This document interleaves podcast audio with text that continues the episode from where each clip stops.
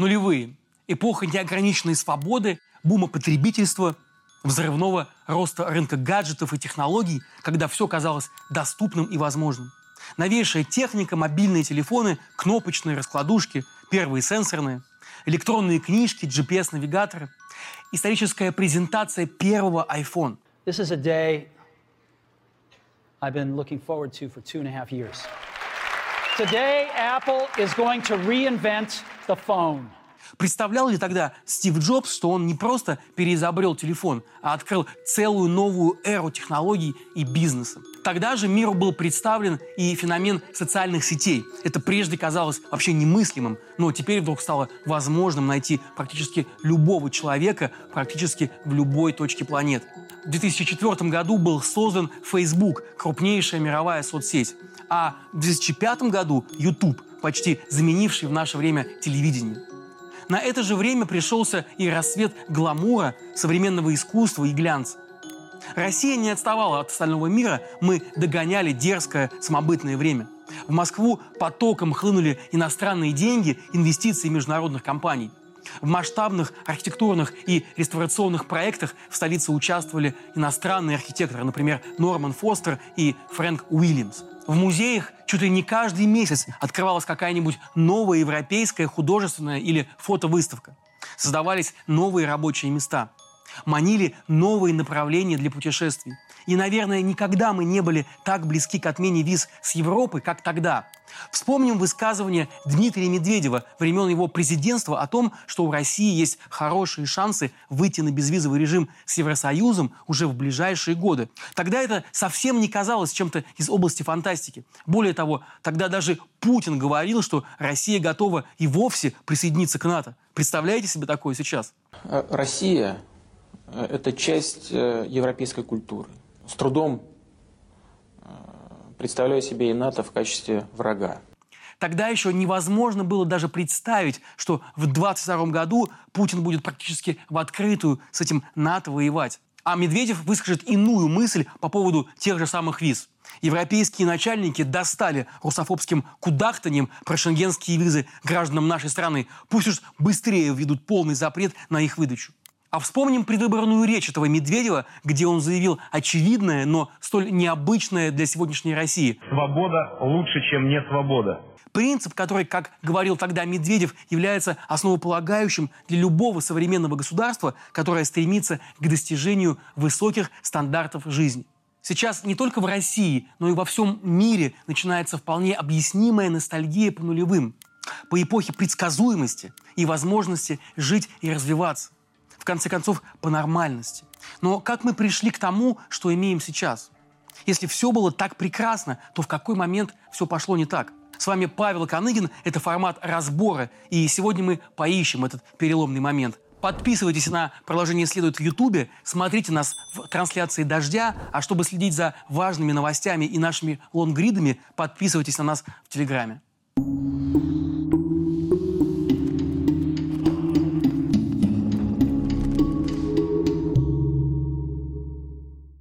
Изобильные нулевые в России принято ассоциировать с Путиным, и это понятно. Путин занял пост президента в 2000 году после отставки Бориса Ельцина. И ровно после этого в Россию ворвались европейские гиганты, быстро приучившие россиян к достойному соотношению цена-качество. Это шведская Икея, это немецкий Метро Групп, это французский Леруа Мерлен и французский же Ашан, главный продуктовый магазин следующих десятилетий в России а также долгожданные H&M, Gap, магазины испанских, немецких, американских брендов. Все они начали открываться по всей стране, от Москвы до Хабаровска. В стране обосновались представительства и даже фабрики автомобильных гигантов, например, Volkswagen, Toyota, Mazda, Nissan. Сотни тысяч людей получили рабочие места. Спустя год после первой презентации iPhone знаменитый телефон будущего официально приехал и к нам – все, что мы с придыханием видели за границей, теперь оказалось и у нас, в России. Была ли в этом персональная заслуга Путина, спросите вы?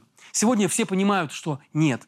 Энергоносители сыграли колоссальную роль в росте российской экономики в нулевые. Спрос на нефть и газ, экспортируемые из России, в те годы был колоссальным, цены заоблачными. Однако кого из россиян тогда волновало, откуда у нас все эти деньги?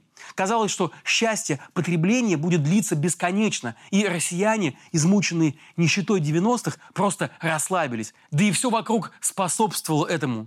В те годы мы, как страна, были ориентированы не на строительство забора между Россией и остальными странами, а на его снос, на сотрудничество.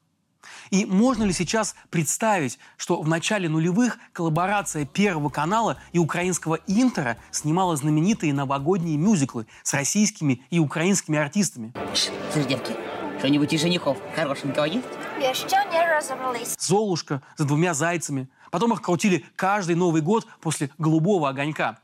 В одном кадре Андрей Данилко, Алла Пугачева, Максим Галкин, в другом снова Андрей Данилко, Николай Басков, Лолита, Валерий Меладзе. А в 2009 году в Россию впервые пришло Евровидение. После победы Димы Билана на конкурсе в Москве Россию представляла украинка Анастасия Приходько с украинской песней «Маму». Мегапопулярная не только у нас, но и в Европе группа «Тату» собирала многотысячные стадионы. Поцелуи на сцене, выступления в футболках «Хуй войне» на американском телеканале NBC стали дерзким пацифистским высказыванием девушек против ввода войск США в Ирак. Мы уверены, что Россия нас поймет, сказали тогда участницы группы. Спустя почти 20 лет выяснилось, что ничего Россия так и не поняла. И даже Юлия Волкова, одна из двух девушек в тату, стала членом «Единой России». И, например, нынешняя депутат Госдумы из «Единой России» Татьяна Будская вообще уверена, что в увлеченности молодежи веяниями ЛГБТ виноват именно музыкальный дуэт «Тату» из прошлого. Никогда в жизни в нашем детстве вообще даже не приходило в голову, что вот как девочка с девочкой, пока не вышли тату. А что происходило с бизнесом в то время? Гонка капиталов. Миллиардеры регулярно мерились своими состояниями и длиной яхт. Соревновались, кто запрыгнет повыше в списках Forbes в новейшей истории России 2000-е были самым благоприятным периодом, а в какие-то годы, по оценкам экспертов, наша страна даже могла соперничать с Китаем по темпам экономического роста. Если в начале 2000-х годов в стране существовало около 25 крупных компаний, то к 2007 году их число выросло более чем в 10 раз – 250. Предприниматель Сергей Полонский, один из богатейших людей России до финансового кризиса 2008 года, стал автором крылатой фразы, которая хорошо описывала атмосферу, царившую в российских элитах того времени. У кого нет миллиарда, могут идти в жопу. Впрочем, долго сосуществовать мирно с бизнесом государство не смогло. Вспомним о том, что этот самый Полонский лишился, в конце концов, всех миллиардов не без хищного участия государства. Вспомним и дело ЮКОСа, когда Путин, испугавшись политических амбиций богатого человека, посадил его за решетку и, раздербанив огромную компанию, отдал ее своему другу Игорю Сечину. Если в 90-е в стране был проведен ряд реформ, уменьшающих роль государства и регулирование в деловой среде, то с 2004 года начался обратный процесс. Многие реформы были свернуты, а новых и не ожидалось. Государство все смелее вмешивалось в деловые процессы, забирая инициативу у частного бизнеса в свои руки. В этот период начал формироваться и образ той российской экономики, которую мы имеем сейчас. Ее с величайшей натяжкой можно назвать государственным капитализмом, хотя скорее это уже и госплан – а скоро уже и вовсе будет военная экономика. Впрочем, 2000-е стали прологом не только к нынешней модели экономики. По сути, они взрастили и новую модель контракта между обществом и властью. В августе 2000 года, спустя полгода после прихода Путина к власти в Баренцевом море потерпела катастрофу атомная подводная лодка «Курск». Все 118 членов экипажа погибли. Это крупнейшая трагедия в послевоенной истории советского и российского подводного флота. Курск стал настоящим памятником предательству и цинизму. Родина просто пожертвовала выжившими моряками, чтобы сохранить репутацию всемогущей и несокрушимой. 23 человека, которые выжили на лодке после взрыва и укрылись в отсеке живучести, подавали сигнал СОС и стучали металлом о металл перегородки Курска несколько дней. Военные знали об этих сигналах, но у России не было оборудования, чтобы состыковаться с Курском, но оно было у других стран. Свою помощь нам предложили Норвегия и Англия, но Россия от нее отказалась. Тогда все члены экипажа погибли. 12 августа, в день, когда Курск затонул, Путин уехал в отпуск в Сочи. И до 18 августа его не прерывал. А позже, в сентябре, в интервью CNN на вопрос, что случилось с подводной лодкой «Курск», он с ухмылкой ответил. Она утонула. Уголовного наказания за смерти людей никто так и не понес. А ответов на многие вопросы, например, можно ли было спасти подводников, находящихся в девятом отсеке живучести, и кто виноват в чудовищной трагедии, страна не получила до сих пор. Спустя два года президентство Владимира Путина омрачила новая трагедия. В октябре 2002 года террористы захватили театральный центр на Дубровке в Москве. Группа вооруженных бандитов взяла в заложники более 900 зрителей и участников мюзикла «Нордост». Центральным требованием террористов был вывод федеральных войск из Чечни. Через три дня силовики начали спецоперацию по освобождению заложников и в полшестого утра применили некий усыпляющий газ, состав которого власть отказывается называть и до сих пор. Из соображений секретности медиков и спасателей тогда даже не предупредили заранее, а милиция не расчистила и окрестные улицы. Скорые помощи прибыли к театральному центру лишь через час после начала операции. Но о применении газа власти сообщили только спустя 6,5 часов. И все это время врачи даже не знали, от чего надо лечить людей – Эвакуация пострадавших, находящихся без сознания под действием газа, растянулась на полтора часа. Причем спящих людей выносили не квалифицированные медики, а милиционеры и спецназовцы. И складывали их буквально штабелями на земле. Затем заносили в автобус. Из-за неправильного положения тел у многих возникло удушье. Заложники умирали, так и не проснувшись. По разным данным, в результате теракта тогда погибли от 130 до 174 человек, и 119 из них умерли уже после освобождения.